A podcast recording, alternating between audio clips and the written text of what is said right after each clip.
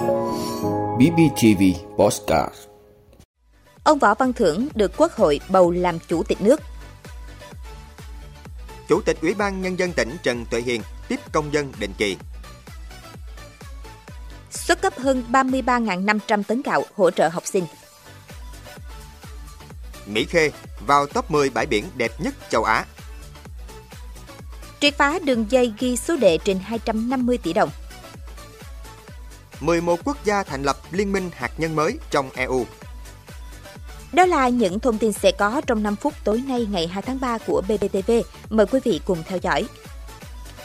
Thưa quý vị, sáng nay ngày 2 tháng 3, tại kỳ họp bất thường lần thứ tư, Ủy ban Thường vụ Quốc hội trình Quốc hội xem xét bầu ông Võ Văn Thưởng, Ủy viên Bộ Chính trị, Thường trực Ban Bí thư, giữ chức Chủ tịch nước Cộng hòa xã hội chủ nghĩa Việt Nam, nhiệm kỳ 2021-2026. Sau khi thông qua danh sách đề cử, Quốc hội đã bỏ phiếu kín và biểu quyết thông qua nghị quyết về việc bầu ông Võ Văn Thưởng giữ chức Chủ tịch nước với tỷ lệ 487 trên 488 đại biểu tham gia biểu quyết tán thành, chiếm 98,38% tổng số đại biểu Quốc hội. Ông Võ Văn Thưởng sinh năm 1970, quê quán xã An Phước, huyện Mang Thích, tỉnh Vĩnh Long, trình độ thạc sĩ triết học, trình độ lý luận chính trị cao cấp. Ông là Ủy viên Ban chấp hành Trung ương Đảng khóa 10 dự khuyết 11, 12, 13, Ủy viên Bộ Chính trị khóa 12, 13, Bí thư Trung ương Đảng 12, Thường trực Ban Bí thư khóa 13, đại biểu Quốc hội khóa 12, 14, 15, Phó trưởng Ban chỉ đạo Trung ương về phòng chống tham nhũng tiêu cực. Ông Võ Văn Thưởng từng giữ nhiều chức vụ như Bí thư Quận ủy 12, thành phố Hồ Chí Minh, Bí thư thứ nhất Trung ương Đoàn Thanh niên Cộng sản Hồ Chí Minh, Bí thư tỉnh ủy Quảng Ngãi, Phó Bí thư Thường trực Thành ủy thành phố Hồ Chí Minh. Năm 2016, ông được Bộ Chính trị quyết định phân công tham gia Ban Bí thư Trung ương Đảng, giữ chức vụ trưởng Ban Tuyên giáo Trung ương. Năm 2021, ông được Bộ Chính trị phân công giữ chức Thường trực Ban Bí thư.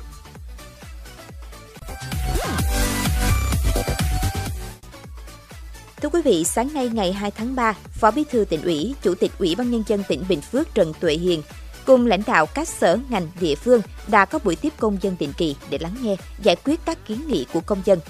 Tại buổi tiếp, Phó Bí thư tỉnh ủy, Chủ tịch Ủy ban Nhân dân tỉnh Trần Tuệ Hiền, lãnh đạo các sở ngành địa phương đã lắng nghe kiến nghị của các hộ dân.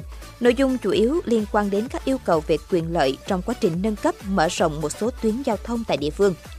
Sau khi xem xét hồ sơ, nghe công dân trình bày và ý kiến từ đại diện các sở ngành địa phương, Phó Bí thư tỉnh ủy, Chủ tịch Ủy ban nhân dân tỉnh Trần Tuệ Hiền cho rằng, hiện nay tỉnh đang trong quá trình tăng cường cải thiện hệ thống hạ tầng để phục vụ phát triển kinh tế, cải thiện diện mạo đô thị và nông thôn.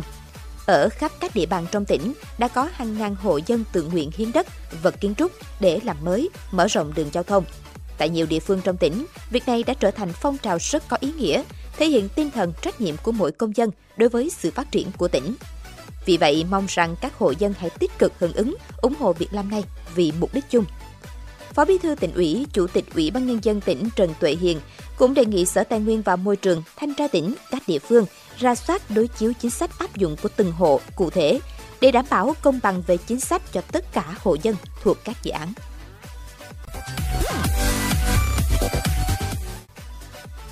Thưa quý vị, Bộ Tài chính vừa ban hành quyết định giao Tổng cục Dự trữ Nhà nước xuất cấp không thu tiền hơn 33.500 tấn gạo từ nguồn dự trữ quốc gia giao cho 42 tỉnh để hỗ trợ cho hơn 530.700 học sinh học kỳ 2 năm học 2022-2023. Quyết định nêu rõ, trường hợp số lượng gạo thực tế tiếp nhận của địa phương trong học kỳ 2 thấp hơn số gạo Bộ Tài chính đã quyết định, thì cấp theo số lượng gạo đề nghị của địa phương. Trường hợp số lượng gạo thực tế địa phương tiếp nhận trong học kỳ 2 cao hơn số gạo Bộ Tài chính đã quyết định, thì tổng hợp đề nghị của địa phương trình Bộ Tài chính xuất cấp gạo bổ sung để kịp thời xuất cấp cho các địa phương trong năm học.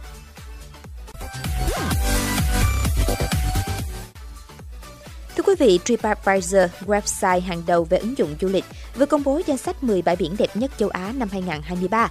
Bãi biển Mỹ Khê của Đà Nẵng đứng thứ 8 với điểm trung bình 4,5 trên 5 sao.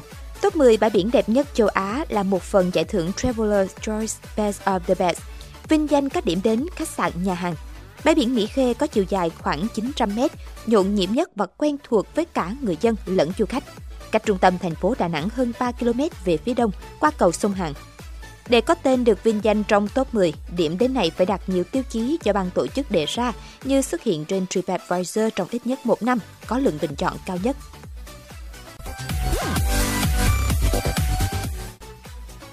Thưa quý vị, một đường dây đánh bạc dưới hình thức ghi số đề liên tỉnh với tổng số tiền giao dịch lên tới hơn 250 tỷ đồng vừa bị công an tỉnh Đắk Lắk triệt phá. Bước đầu, cơ quan công an làm rõ đường dây số đề này hoạt động từ đầu năm 2022 đến nay. Cầm đầu đường dây số đề này là Nguyễn Thị Thu Thủy 50 tuổi và Lê Thị Hằng 55 tuổi, cùng trú tại thành phố Buôn Ma Thuột. Mỗi ngày, các đối tượng nhận ghi số đề cho các con bạc trên 600 triệu đồng. Tổng số tiền đường dây giao dịch từ đầu năm 2022 đến nay là trên 250 tỷ đồng.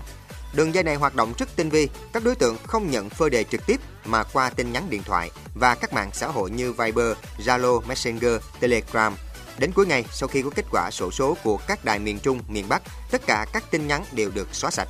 Riêng đối tượng cùng một số đồng bọn còn thường xuyên đến thành phố Đà Nẵng thuê khách sạn để hoạt động nhằm tránh sự phát hiện của cơ quan công an.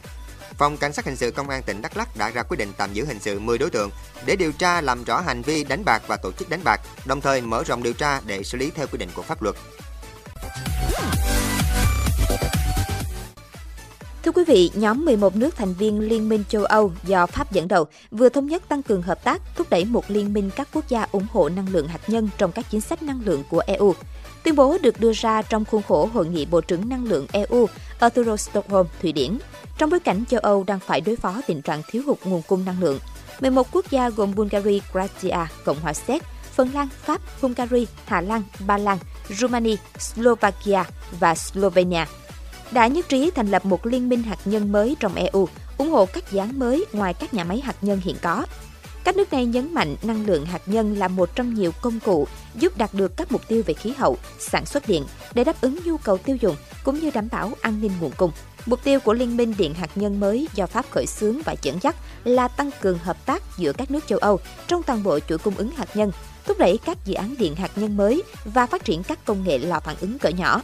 Pháp cho rằng liên minh này có thể giúp Pháp và châu Âu đạt được các mục tiêu khí hậu, nhất là sản xuất hydrogen cho lĩnh vực vận tải và công nghiệp. 75% điện năng của Pháp đang được sản xuất từ điện hạt nhân. Cảm ơn quý vị đã luôn ủng hộ các chương trình của Đài Phát thanh truyền hình và báo Bình Phước. Nếu có nhu cầu đăng thông tin quảng cáo ra vặt, quý khách hàng vui lòng liên hệ phòng dịch vụ quảng cáo phát hành số điện thoại 02713 887065. BBTV, vì bạn, mỗi ngày.